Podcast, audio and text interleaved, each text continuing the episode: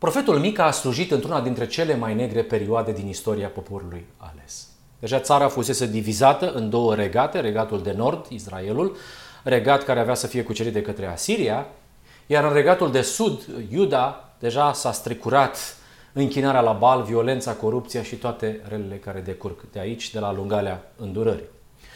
Văzătorul nostru, văzătorul Mica, prin inspirație divină, observând toate aceste rele și felul în care este alungată îndurarea, aceste fapte, a fost primul proroc care a profetizat distrugerea Ierusalimului. Primul, cronologic. Mica este primul care profetizează că Sionul, adică Ierusalimul, avea de îndurat aceeași soartă ca și a Samariei. Și asta este uh, zic eu, o uimitoare profeție a robiei babiloniene și zic că este uimitoare pentru cei care încă nu sunt familiarizați cu caracterul și cu uh, trăsăturile divinității. E uimitoare deoarece Babilonul de pe vremea aceea era supus Asiriei.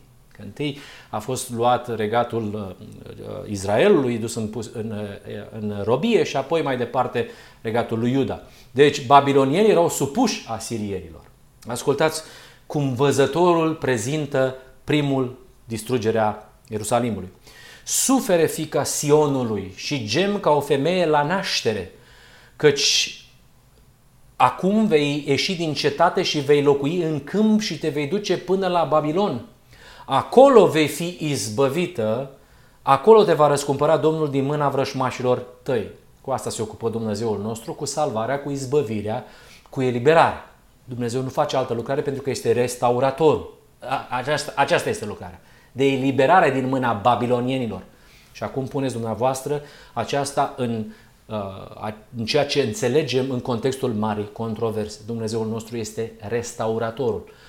N-are caracterul împăratului Babilonului care distruge, așa cum este prezentat la învoanele noastre. Mica a fost contemporan cu profetul Isaia, mult mai cunoscutul profet Isaia, Uh, cu a cărui slujire și profeție au, au avut foarte multe puncte în comun, bineînțeles, pentru că au fost inspirați de același Duh Sfânt. În contrast cu Isaia, care a fost un profet al curții regale și care se trecea dintr-o familie distinsă, Mica a fost un profet de la țară, care se trăgea dintr-o familie săracă.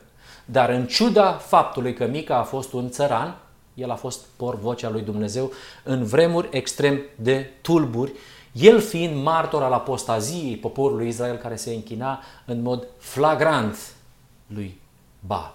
Așa lucrează Dumnezeu.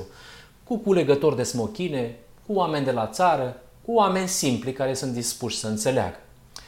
Profetul nostru, profetul Mica, vorbește foarte deschis despre caracterul corupt al societății din acele vremuri și uh, el are un ton extrem de uh, uh, direct și cu franchețe expune corupția exagerată a liderilor religioși din zilele lui și toate încălcările grosolane ale conducătorilor și fără de legile uh, răspândite uh, care, au, care au condus la înmulțimea fără de legilor răspândite printre contemporanii săi.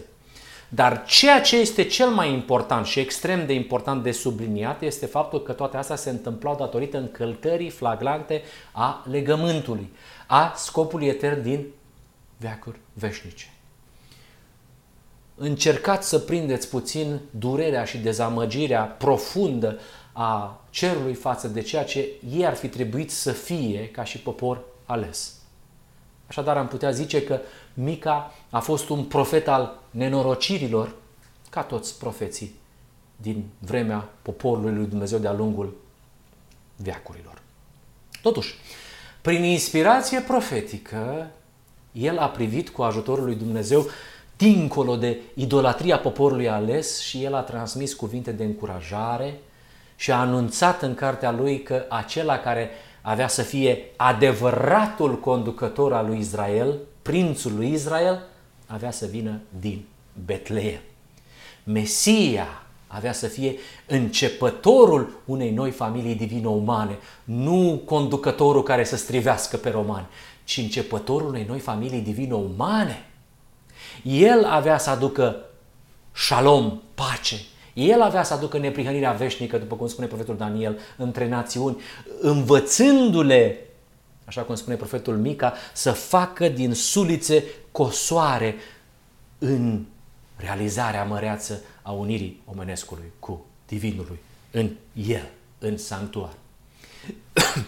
De asemenea, profetul face referiri la timpul nostru. Mica vorbește pentru noi și pe asta mă voi axa.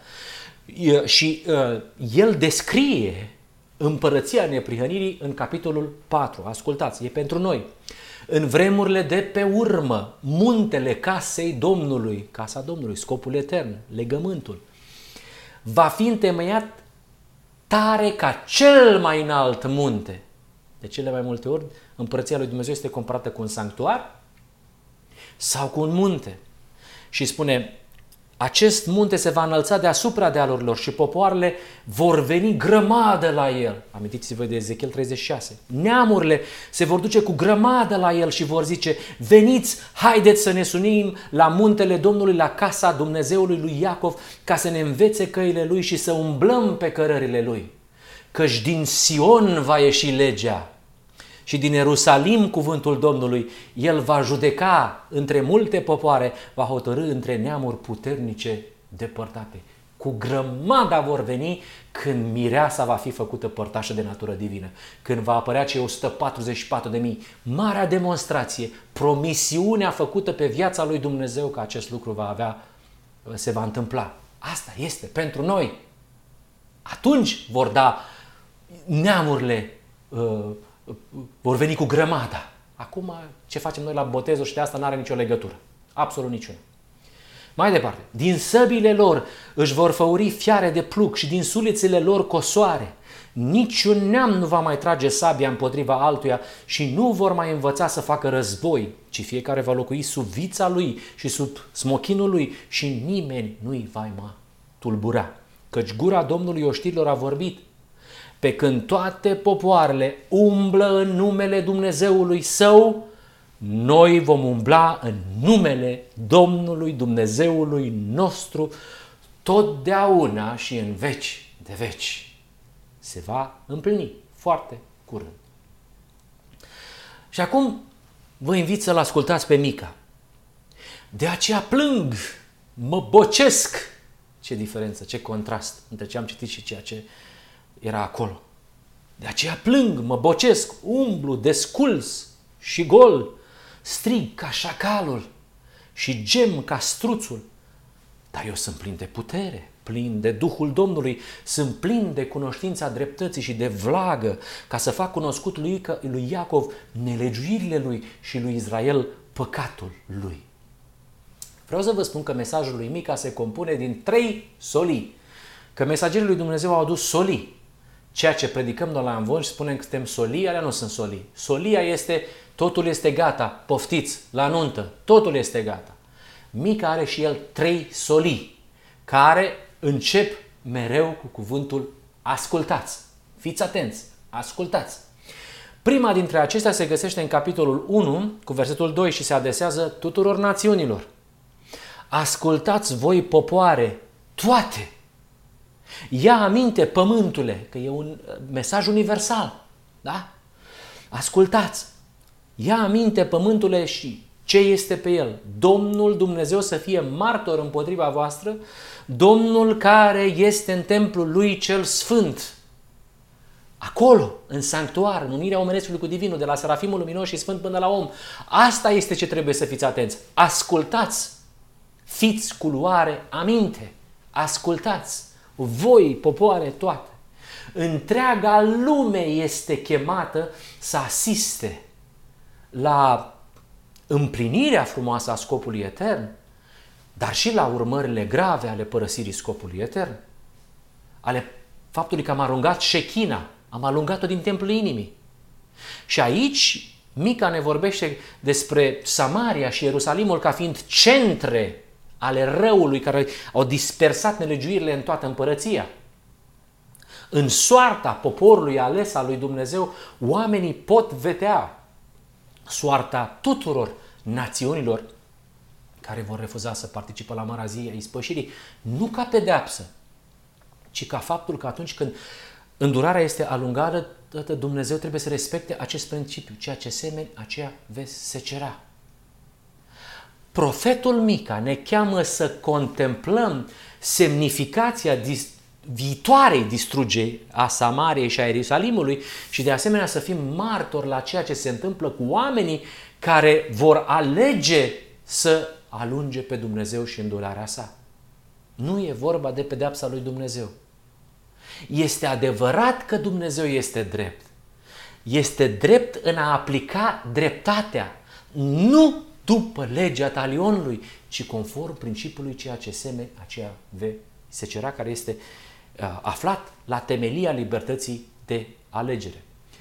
Toate evenimentele din Scriptură au fost înregistrate pentru ca rămășița poporului lui Dumnezeu să înțeleagă că Dumnezeu nu se folosește după legea talionului. Să înțeleagă că folosirea forței a produs totdeauna rebeli. Nu puteți să-mi dați exemplu de nicio pedepsire și de folosirea forții care să nu fi născut rebel. Nu puteți să-mi dați așa ceva. Dacă a fost, a fost pentru o scurtă perioadă. Omul și oamenii tot rebele au fost în fața pedepsei și a folosirii forței. Dumnezeu nu se conduce după principiul acesta. Ele sunt pilde grăitoare, toate evenimentele din Scriptură, despre cât de jos se poate ajunge atunci când ființele inteligente sunt supuse unei jurisdicții bazată pe forță și constrângere. Că de asta, la sfârșitul mileniului, cu toții îl vor ataca. Pentru că n-au știut nimic altceva. Vor ataca și îl vor distruge. Neamurile și netăiați împrejur, ne, spune, uh, ne spun profeții, îl vor nimici pe satana la sfârșit. Da, Dumnezeu este drept. Dreptatea lui Dumnezeu înseamnă că El nu se va amesteca să construgă pe cineva în exercitarea dreptului la liberă alegere. În asta constă dreptatea lui Dumnezeu. Nu va suci mâna la spate celor care aleg fără de legea în locul de prihănirii.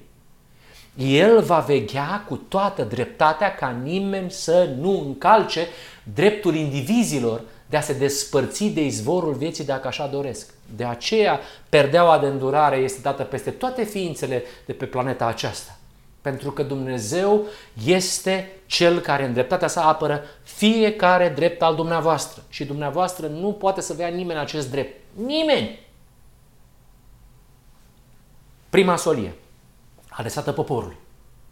A doua solie este adresată îngerului bisericii. Am zis, ascultați căpetenia lui Iacov, ascultați așa cum v-am spus că începe, căpetenia lui Iacov și mai mare ai casei lui Israel, îngerului bisericii. Nu este datoria voastră să cunoașteți dreptatea? Observați cum începe din nou. Ascultați. Da? Capitolul 3, versetul 1. Și aici Mica denunță păcatele specifice ale prinților lui Israel, ale profeților falsi, ale preoților, ale conducătorilor în general. Și informează că ei sunt responsabili pentru situația creată. Asta este realitatea. De asemenea, dacă veți citi întreaga cartea lui Mica, veți putea observa că în această a doua solie adresată conducătorilor, Mica, în contrast cu profeții falși din vremea lui, plătiți să prorocească o pace falsă și amăgitoare, este tranșant, categoric și dur. Ei erau plătiți. Se aseamănă cu timpul nostru, zic eu. A treia solie. V-am spus că sunt trei solii. Începe iarăși cu ascultați. Uh, și zice, scoală-te, ascultați, dar ce zice Domnul, scoală-te, judecă-te înaintea munților și dealurile să-ți audă glasul. Și aici, capitolul 6 cu 1, Mica 6 cu 1. Și aici profetul nostru face apel la întreaga creație ca să fie martoră la bunătatea și uh, dreptatea și neprihănirea lui Dumnezeu în ceea ce privește felul în care El și-a tratat poporul de-a lungul timpului. În, în sala aceasta de judecată, munții și dealurile sunt, uh, sunt martorii care vor vorbi despre ceea ce a făcut Dumnezeu de-a lungul veacurilor. Și acum, fraților, este foarte clar că mesajul profetului Mica se adresează nouă, generației finale. Mica este cel care scrie, Domnul are o judecată cu poporul său, o izbăvire, izbăvirea, că el cu asta se ocupă. Ați văzut cum a spus că va merge în Babilon Mica în mod cronologic, primul a spus că el îi va aduce înapoi, el îi va restaura. Domnul are o judecată, nu o pedeapsă. Nu o pedeapsă, ci o judecată. Vă izbăvește. El cu asta se ocupă. Restul, ceea ce semeni, aceea vei secera. În dreptatea lui Dumnezeu vi se va respecta acest drept. Mesajul este pentru noi. Care Dumnezeu este ca tine, care ierți nelegiuirea și treci cu vederea păcatele moștenirii tale? El nu-și ține mânia pe vești, ci îi place îndurarea. El va avea iarăși milă de noi, va călca în picioare nelegiuirile voastre și vei arunca în fundul mării toate păcatele lor. Vei da cu credincioșie lui Iacov și vei ține cu îndurare față de Avram ce ai jurat părinților noștri în zilele de odinioară. Toate păcatele. O singură zi ștergea toate păcatele. Și acum să revenim la cele trei solii ale profetului Mica. Prima solie se adresează poporului care se afla în această apostazie foarte gravă. Dacă veți citi primele trei capitole, o să găsiți aici toate păcatele poporului, uh, dar mai ales trebuie să observați cu atenție întristarea lui Dumnezeu la vederea relilor pe care le săvârșea poporul. Pentru că atunci când ești despărțit de natura divină, urmează toată pleiada de păcate și de rele care produc atâta suferința lui Dumnezeu. Iată ce scrie Mica. De multă vreme poporul meu este socotit de mine ca vrășmaș. Voi răpiți mantaua de pe hainele celor ce trec liniștiți și n-au gust de război. Voi izgoniți din casele lor iubite pe femeile poporului meu, luați pentru totdeauna podoaba mea de la copiii lor. Sculați-vă și plecați, căci aici nu este odihnă pentru voi, căci din pricina spurcăciunii vor fi dureri, dureri puternice. Da, dacă ar veni un om cu vânt și minciuni și ar zice, îți voi proroci despre vin și despre băuturi tari, acela ar fi un proroc pentru poporul acesta. Asta era situația. Dacă veți citi Spiritul Profetic în legătură cu această perioadă, Sora White ne spune că în Patriar și în Profet și Regi, că venirea lui Ahaz, deci împăratul care era pe timpul lui Mica, Uh, venirea lui la tron a, a, a adus pe Isaia și pe Mica, toți tovarășii lor, față, în față cu o situație mai îngrozitoare, spune ea, decât oricare alta care existase vreodată în țara lui Iuda. Uh, pentru că deja în Iuda, mulți care rezistaseră odinioară influenței seducătoare a practicilor idolatre au fost convinși acum să ia parte la închinarea zeităților păgâne și la călcarea în picioare a scopului etern, a sanctuarului. Și iată cum împărații necredincioși însărcinării lor aveau să uh, ducă poporul la robie și la suferință. Și aceștia, cu ajutorul profeților mincinoși, plătiți, aveau să rătăcească poporul în timp ce unii dintre uh, uh preoți uh, erau foarte siguri de faptul că ei fac lucrarea lui Dumnezeu. Asta era situația. Și acum, a doua solie adresată îngerului bisericii. O să observați cum fruntașii care au condus poporul în această apostazie generală păstrau formele închinării și pretindeau că ei se închină lui Dumnezeu când de fapt ei se închinau lui Baal. Exact ca și astăzi.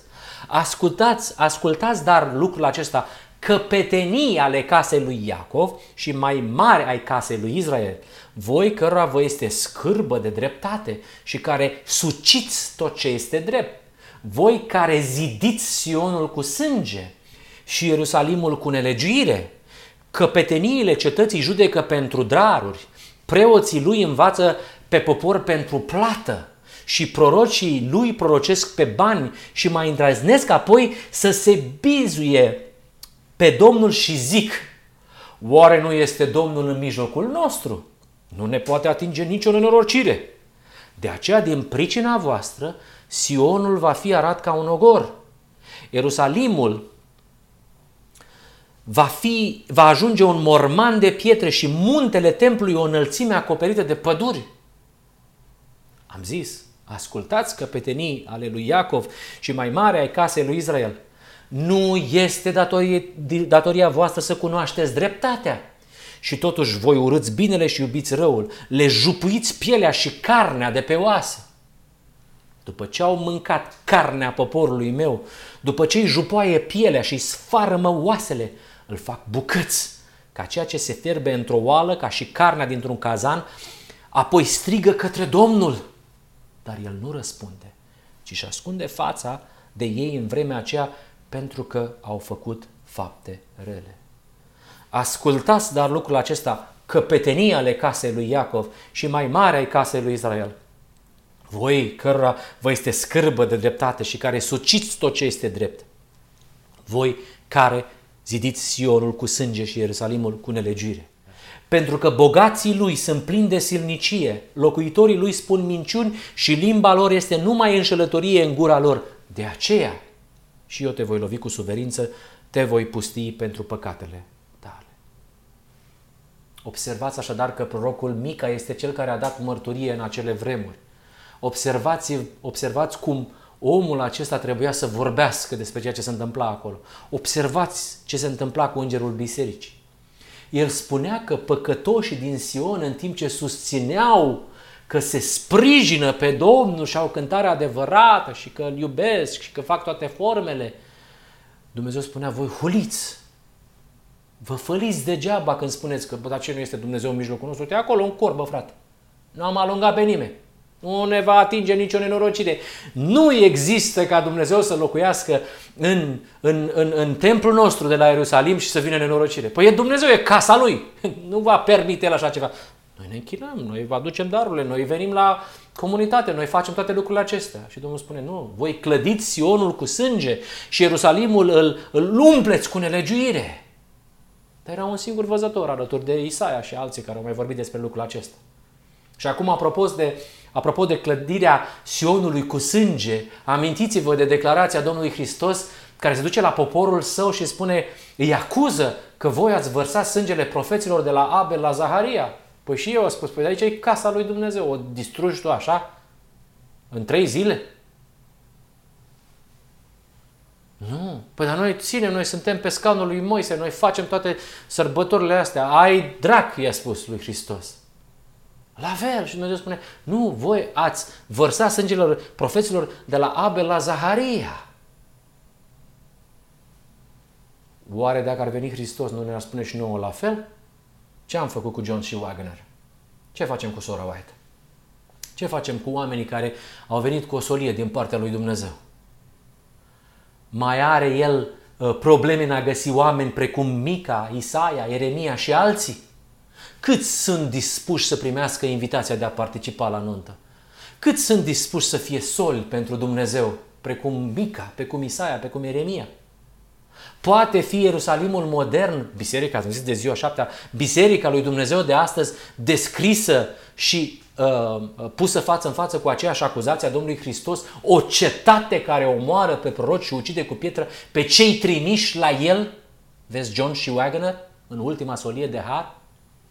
Nu, domnule, nu, nu, nu, nu, nu. Astăzi slujitorii trimiși lui Dumnezeu sunt onorați, sunt apreciați, sunt ascultați, li se plătesc cele mai bune bilete la clasa 1, au tot ce le trebuie, ei decid în orice litigiu, în materie de credință, sunt invitați de onoare la evenimente speciale, taie planglica, primesc bani, primesc aplauze, au învățat.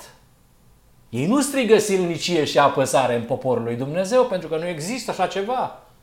Ei nu mai sunt batjocoriți și prigoniți, ei sunt apreciați și aplaudați. Iar în loc ca solia lui Dumnezeu să producă o cară și bat jocură toată ziua, așa cum i se întâmpla lui Ieremia, ei sunt respectați, apreciați, laude și tot ceea ce decurge de aici. Și împotriva acestor conducători din timpul nostru, lăsați pe cei din timpul acela. Am început cu ei. Dar sunt zeci de profeți care au vorbit despre această situație. Vine profetul Isaia care și-a ridicat glasul într-o mustrare aspră uh, pentru conducătorii noștri. Pentru conducătorii noștri. Ascultați cuvântul Domnului căpetenia ale Sodomei. Ia aminte la legea Dumnezeului nostru popor al Gomore. Ce-mi trebuie mie mulțimea jertfelor voastre, zice Domnul? Când veniți să vă înfățișați înaintea mea, cine vă cere astfel de lucruri ca să-mi spurcați curțile? Și scopul etern al lui Dumnezeu. Mai departe, Jerfa celor răi este o scârbă înaintea Domnului, cu cât mai mult când o aduc cu gânduri nelegiuite. Proverbe 21 cu 27. Uh, profetul Habacuc. Dumnezeul cerului are ochii atât de curați încât nu poate să vadă răul și nu poate privi nelegiuirea. Nu pentru că nu vrea să ierte și întoarce el privirea de la acel nelegiuit, ci pentru că păcătosul refuză să folosească măsurile îmbelșugate ale invitației de a veni la nuntă și Dumnezeu nu îl poate elibera de păcat, pentru că păcătosul refuză să participe la marea zi a ispășirii. Ei așteaptă a doua venire fără ca păcatele să le fie șterse. Nu din cauza aceasta. Nu, mâna Domnului nu era prea scurtă ca să mântuiască, nici urechea lui prea tare ca să audă. Chiar dacă sunteți cu 17 milioane de voci. Ci nelegiuirile voastre pun un zid de despărțire între voi și Dumnezeu și trebuie să mergeți la ziua ispășirii. Păcatele voastre vă ascund fața lui și îl împiedică să vă asculte. Înțelegeți, conducători? De aceea, Mica denunță Samaria și Ierusalimului ca fiind centre ale răului și ale nelegiuirii. Citiți, vă rog, și o să găsiți o adevărată listă de păcate înșiruite de profetul Mica. Avem fraudă, hoție, lăcomie, be- beție, destrăbălare, opresiune, ipocrazie, erezie, nedreptate, stoarcere de, de bani, mită, minciună, crimă, violență, neciste, neglijarea văduvilor, urarea, urârea binelui și iubirea răului, urârea dreptății și iubirea nedreptății, toate astea, și mai am să vă mai spun, toate astea le găsiți în cartea lui Mic. Toate aceste păcate erau urmări ale marelui păcat, despărțirea de natura divină, alungarea îndurătorului. Deci, în primele trei capitole, profetul vorbește despre păcatul cetății Ierusalimului. Păcatul cetății. Ăsta este păcatul cetății. Și a văzut cu tristețe în inimă urmării, urmările grave ale călcării în picioare ale legământului cel veșnic și faptul că proprii lui concetățeni aveau să, să, să, să îndure greutatea invazii. Iată, soliile trimise. De asemenea, tot în capitolul 3, trec așa în mare prin, prin, prin fiecare și fac câte o subliniere, în capitolul 3, Mica oferă una dintre cele mai înțepătoare denunțuri împotriva conducătorilor egoiști și, ale, și a profeților falși, așa cum ați văzut în cadrul literaturii profetice, el este printre cei mai duri încheind cu profeția care spune că templu și uh, Sionul aveau să fie distruse. Apoi în capitolul 4 și 5 sunt, sunt pline de făgăduințe. Capitolul 4 e acel munte care va fi înălțat ca cel mai înalt munte. După distrugerea și restaurarea Ierusalimului, acesta urma să devină capitala Universului neprihănirii și Ierusalimul avea să, să, să, să se aducă, uh, să, în Ierusalimul acesta Dumnezeu avea să aducă pe exilații lui din Babilon, în ciuda opoziției din partea națiunilor păgâne. Și apoi vine capitolul 5. Și aici profetul Mica, prin inspirație profetică, a văzut realizarea scopului etern în persoana Domnului Hristos și a transmis cuvinte de încurajare în el el este adevăratul conjucător, El este prințul Ierusalimului, El va aduce pacea veșnică. Și a anunțat că prototipul avea să vină din Betleem. Și me- Mesia, că e din Betleem, nu din mari depărtări. Mesia avea să fie un membru obișnuit al poporului ales ridicat din mijlocul fraților lui, cum ne-a spus profetul Moise, și pe care Dumnezeu l-a făcut Domn și Mântuitor, tocmai prin consumarea legământului cel veșnic în el. Mica este singura carte din Vechiul Testament care numește Betleemul ca locul unde Hristos avea să se nască. Mica 5 cu 2. Și Mica privește peste orizontul timpului și anunță realizarea ispășirii în Hristos, unirea omenescului cu Divinul pentru prima oară de la căderea lui Adam, numind locul ca să ne spună că e, e fiul planetei noastre. Și tu, Betleeme, frata, măcar că ești prea mic între cetățile de căpetenie ale lui Iuda, totuși din tine îmi va ieși cel ce va stăpâni peste Israel și a cărui o bârșie se, sunie, se suie până în vremuri străvechi, până în zilele veșniciei. Era unit cu divinitatea. De aceea, îi va lăsa până va naște cea care are să nască și rămăsița fraților săi se va întoarce la copiii lui Israel. El, va, el se va înfățișa și va cârmui cu puterea Domnului Dumnezeului său, vor locui liniștiți, că El va fi proslăvit până la marginile pământului. El va fi pacea noastră. Shalom, veșnic. Așadar, observați cum el profetizează nașterea prototipului în insignifiantul Betleem. Și mai târziu evanghelistul Matei avea să citeze acest verset cu referire la Hristos, la Mesia. Și Mica vorbește despre cel ce va stăpâni peste Israel. Și ați văzut cum a stăpânit neprihănirea. Cine m-a văzut pe mine, l-a văzut pe Tată. La Hristos, la Mesia. Mica profețește despre nașterea lui Isus cu aproximativ 700 de ani înainte ca evenimentul să aibă loc. Și profetul numește localitatea care, în care Hristos avea să nască. Betleemul lui Efrata. Localitate care era la vreo 90 km uh, uh, uh, de Ierusalim. Nu celălalt Betleem. Că mai este un Betleem aproape de muntele Carmel. Betleemul lui Efrata. Și conducătorul acesta promis și mult așteptat uh, este privit de profetul ca fiind eliberatorul în acele vremuri pline de apostazie, arătând că prin întruparea lui Dumnezeu, născut atunci când Dumnezeu s-a pogorât să locuiască în templul inimii unui fiu al omului, deveni fratele nostru. Acolo este eliberarea. Asta e capitolul 5. Și amintiți-vă acum o legătură pe care o face Uh, Pavel care ne spune că aceasta este calea nouă și vie care trebuie văzută în trupul său. Adică în acest trup s-a făcut ispășirea, atonement. Și el a venit în Betleem, prin unirea omenescului cu divinul pentru prima oară de la căderea lui Adam. Pentru prima oară ne spune spiritul profetic. Asta înseamnă că Hristos a pășit ca înainte mergător. El a deschis drumul spre Sfânta Sfintelor, Sfânta Sfintelor fiind locul unde omenescul și divinul se unesc. Și el e prototipul, el e al doilea Adam. Fraților, când o să înțelegem că Maria a născut un copil după chipul și asemănarea ei, din sămânța lui David, adică un membru al familiei omenești, ni s-a dat și locul din care se află, insignifiantul Betleem.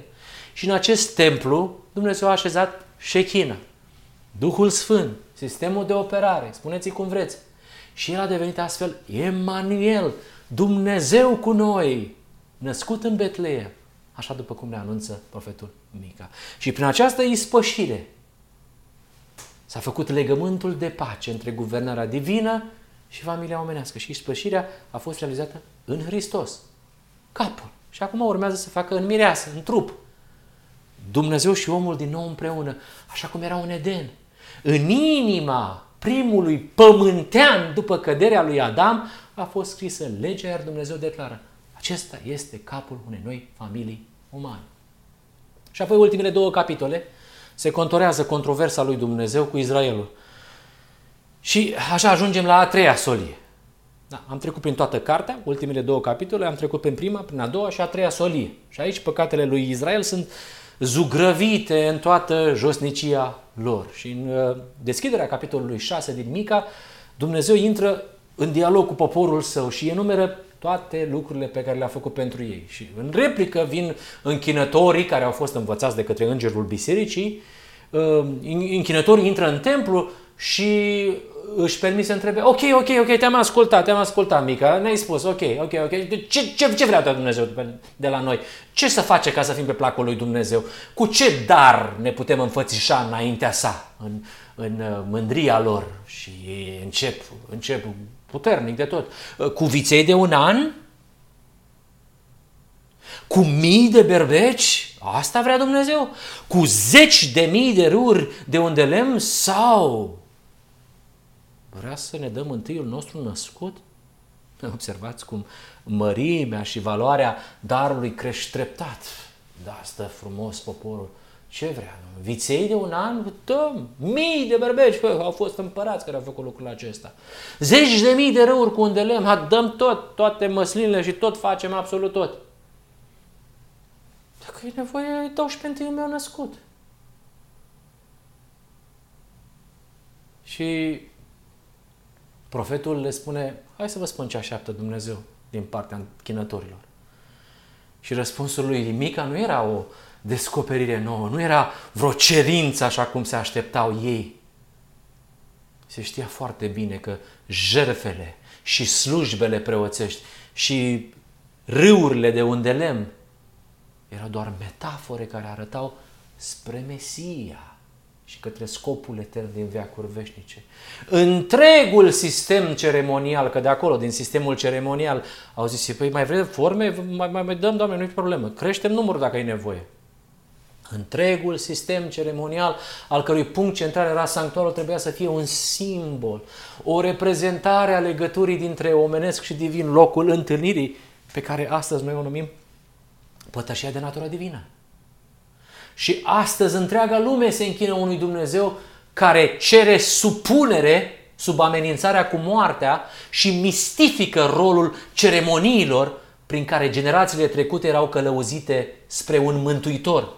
La sanctuar nu o să găsiți nicio pedeapsă, nu o să găsiți nicio moarte, nicio pedeapsă, nicio violență.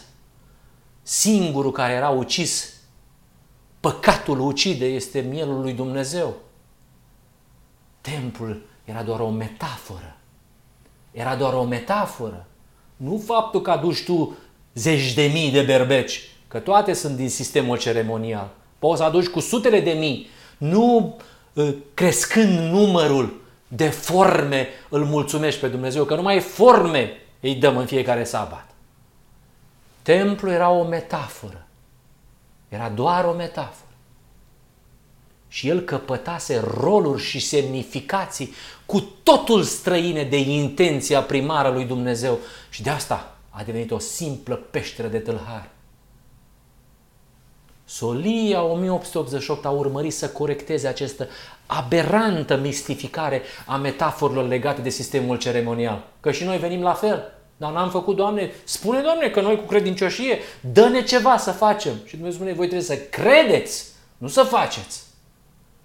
Și Domnul a zis în 1888, vreau să vă arăt că toate metaforele legate de sistemul ceremonial puneau reflectoarele pe neprihănirea lui Hristos. Și o să o vedeți în dimensiunea ei reală. De ce? Ca produs al locuirii lui Dumnezeu în templul său. Ca rezultat al unirii omenescului cu divinul. Divinul și umanul se unesc. Asta au arătat. Spre asta e tot. O singură lecție. Dar aceeași teamă pe care Uh, teamă de Dumnezeu pe care au nutit-o părinții noștri spiritual, ne hăituiește și pe noi astăzi. Iar scopul este același. Scopul este același. Să respingem pe acest Hristos pe care îl predicăm, care este un sol al legământului cel veșnic, în încercarea lui de a face din biserica sa întruparea continuă a, a, a seminței femeii, un locaș al lui Dumnezeu prin Duhul. Și are succes milioane, milioane din poporul adventis de ziua șaptea s-au lăsat atrași și mințiți de un Hristos ecumenic care promite mântuirea în păcat, dar nu din păcat. Credința în Isus, nu credința lui Isus.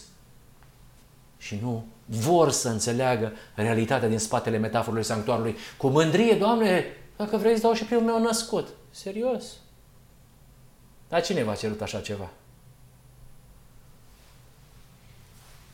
Poporul meu nu vrea să înțeleagă că ceremoniile sanctuarului prezintă legătura, locul întâlnirii între divin și uman ca soluția lui Dumnezeu pentru stoparea nelegiuirii pe această planetă. Asta e rolul lui Isus Hristos. Dar o rămășiță aproape invizibilă va reuși să perceapă mascarada asta prin care Baal s-a așezat pe tronul lui Dumnezeu ei vor vedea neprihănirea lui Hristos, o vor aprecia studiind Solia 88. Își vor da seama, oh, el nu păcătuia din cauza că omenescul era unit cu divinul și ce vrem și noi la fel. Și vor participa la nuntă. Acolo unde este așteptată ca mireasă, nu ca musafir la ospăț. Poate să se zbată balaurul de ghețat în Hristos cât vrea el. Că noi înțelegem ceremoniile sanctuarului. De aceea, în această a treia solie, munții și întreaga creație sunt chemați ca și martori.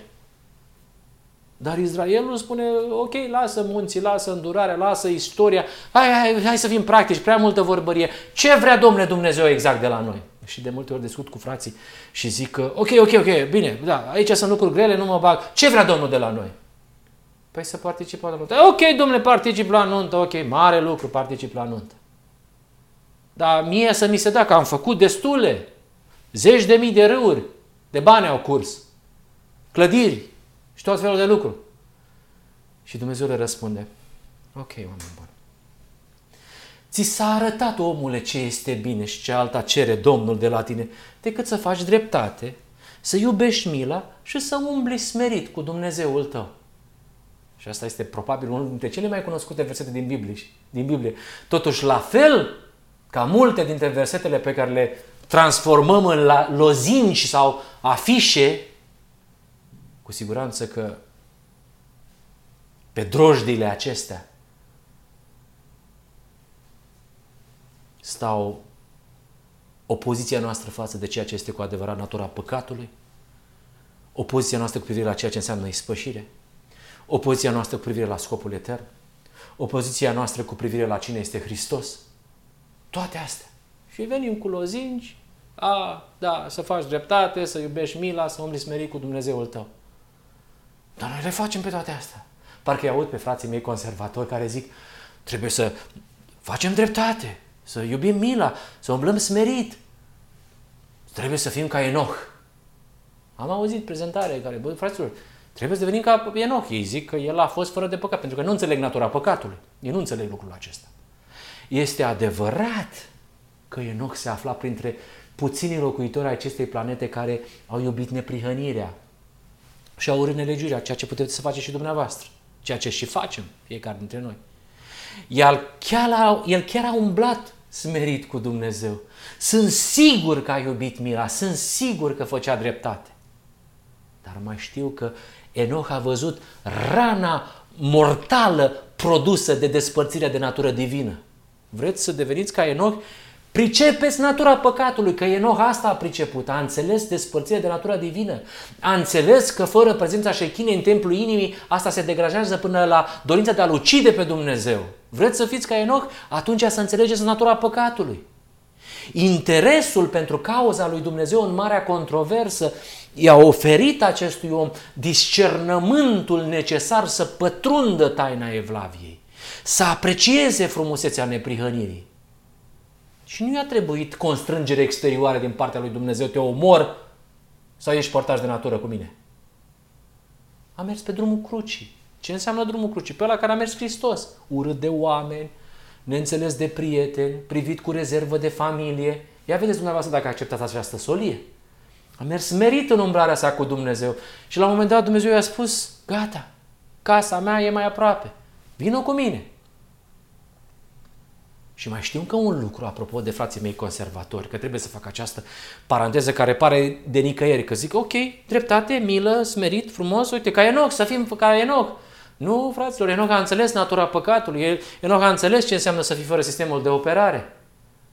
I-a dat Dumnezeu discernământ să înțeleagă care e taina Evlaviei. Și nici într-un caz Enoch nu a fost răsplătit pentru moralitatea sa impecabilă sau pentru sfințenia absolută pe care o predicați. Că așa le spuneți la oameni, trebuie să fim ca Enoch, trebuie să fim ca Elie, trebuie să fim ca Petru, trebuie să fim ca și cutare, scoatem asta, ținem asta. Nu, fraților. Hristos ne spune, eu sunt prototipul. După ceea ce s-a întâmplat în mine, voi face în voi, odată cu tot poporul. El a practicat cu devotament ceea ce a spus Domnul primica, să faci dreptate, să iubești mila și să umbli smerit cu Dumnezeul tău. Terminați-o cu formele astea, că nu vi le-am cerut. Lăsați deoparte toate uh, lucrurile pe care le faceți și toate călătoriile și toate uh, plecați prin junglă și faceți și drege și de astea. Nu am nevoie. Ce toate sărbătorile astea? Umblați, domnule, cu dreptate, iubiți mila, umblați smerit cu Dumnezeul vostru, că vedeți unde ajungeți. Parcă i-a liniștit Dumnezeu, cu toată Enoch a umblat smerit, deoarece știa de dureros de bine uh, uh, de unde vine și ce este capabilă inima lui. De asta trebuie să umblăm smeriți. Asta le-a spus Domnul. Umblați smeriți. Dacă ați fi capabili să vă dați seama cât de rea este inima, cât de deznădăjduit de rea, n-ați mai bate cu pumnul în piept că voi sunteți gata să mergeți la moarte. Când vine legea duminicală, noi vom sta la ușă și vom spune nu.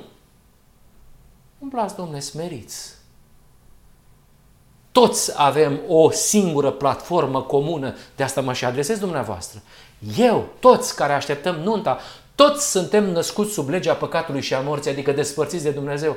Toți suntem lipsiți de slava lui Dumnezeu, de Shehina. Și toți trebuie să înțelegem că revenirea slavei nu este un premiu pentru purtare bună, ci darul fără de plată, rezultat. Din sângele cuiva egal cu legea, iar sângele înseamnă viață. Toți vom fi vindecați după aceeași metodă, fără excepție. Vine profetul Zaharia și spune, dezbrăcați-l de hainele murdare de pe el și îmbrăcați-l cu haine de sărbătoare. Calea consacrată de care vorbea Jones duce la o singură poartă și poarta este Hristos. Iar Hristos este unirea omenescului cu divinul. Omenescul unit cu divinul. Nu există două căi. Nu există două porți. O singură cale. Soluția lui Dumnezeu. Soluția lui Dumnezeu. Nu este unul pentru, pentru păcătoși care nu păcătuiesc și altul pentru păcătoși care păcătuiesc. Nu există așa ceva, cum se predică în biserica noastră. Sfinți sau păcătoși după propria noastră evaluare, ă, cu inima noastră dejnădăjduit de rea. Toți putem fi aduși la scopul etern al lui Dumnezeu. Temelia pe care veșnicia va fi așezată spre a nu mai fi tulburată ca cel mai înalt munte. Vor veni cu grăbada, Sigur, miliarde nu vor veni. Miliarde vor vedea ceva dubios, pentru că au refuzat oferta gratuită a lui Dumnezeu. Și cartea lui Mica se încheie prin emiterea profeției revenirii în țara lui Israel, urmată de o izbucnire de laudă pentru Dumnezeul nostru, bun, iertător și plin de milă. Cum a fost primit mesajul lui Mica?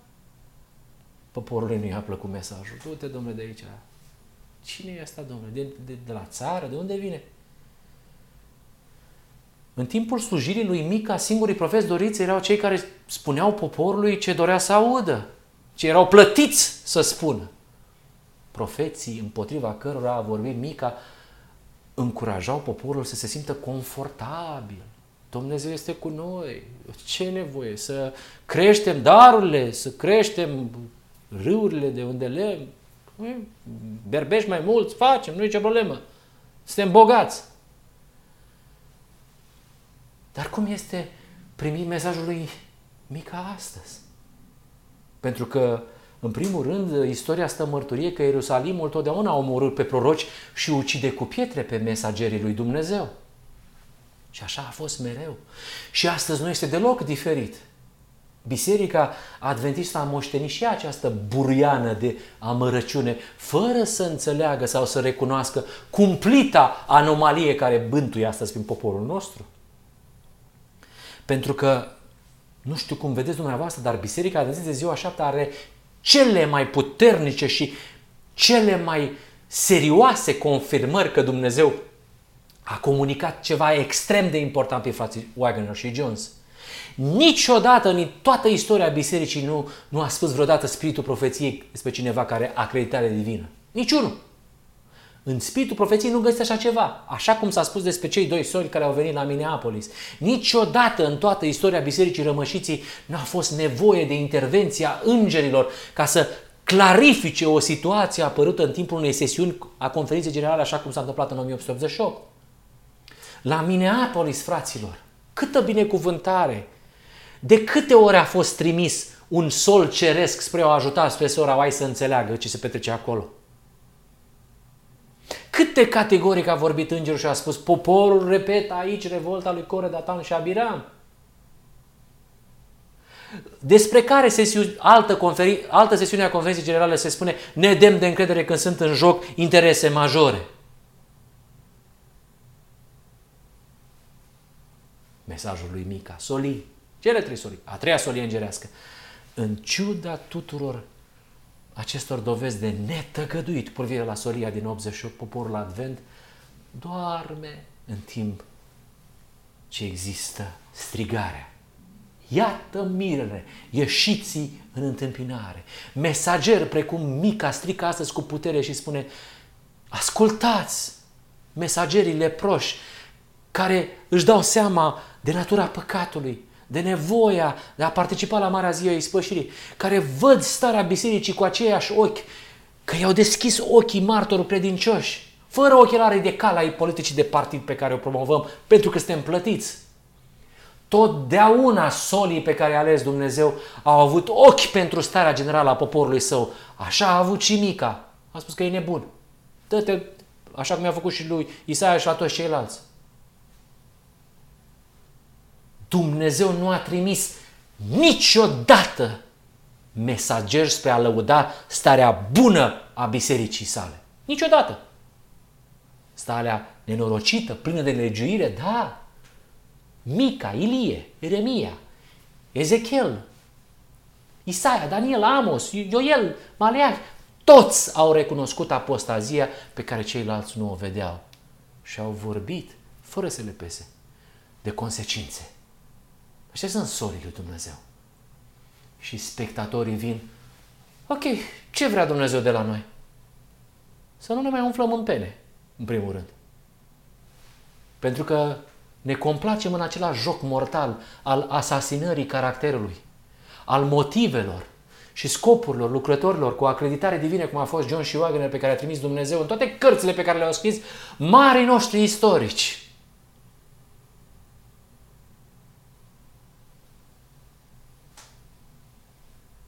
Și rezultatul este grav.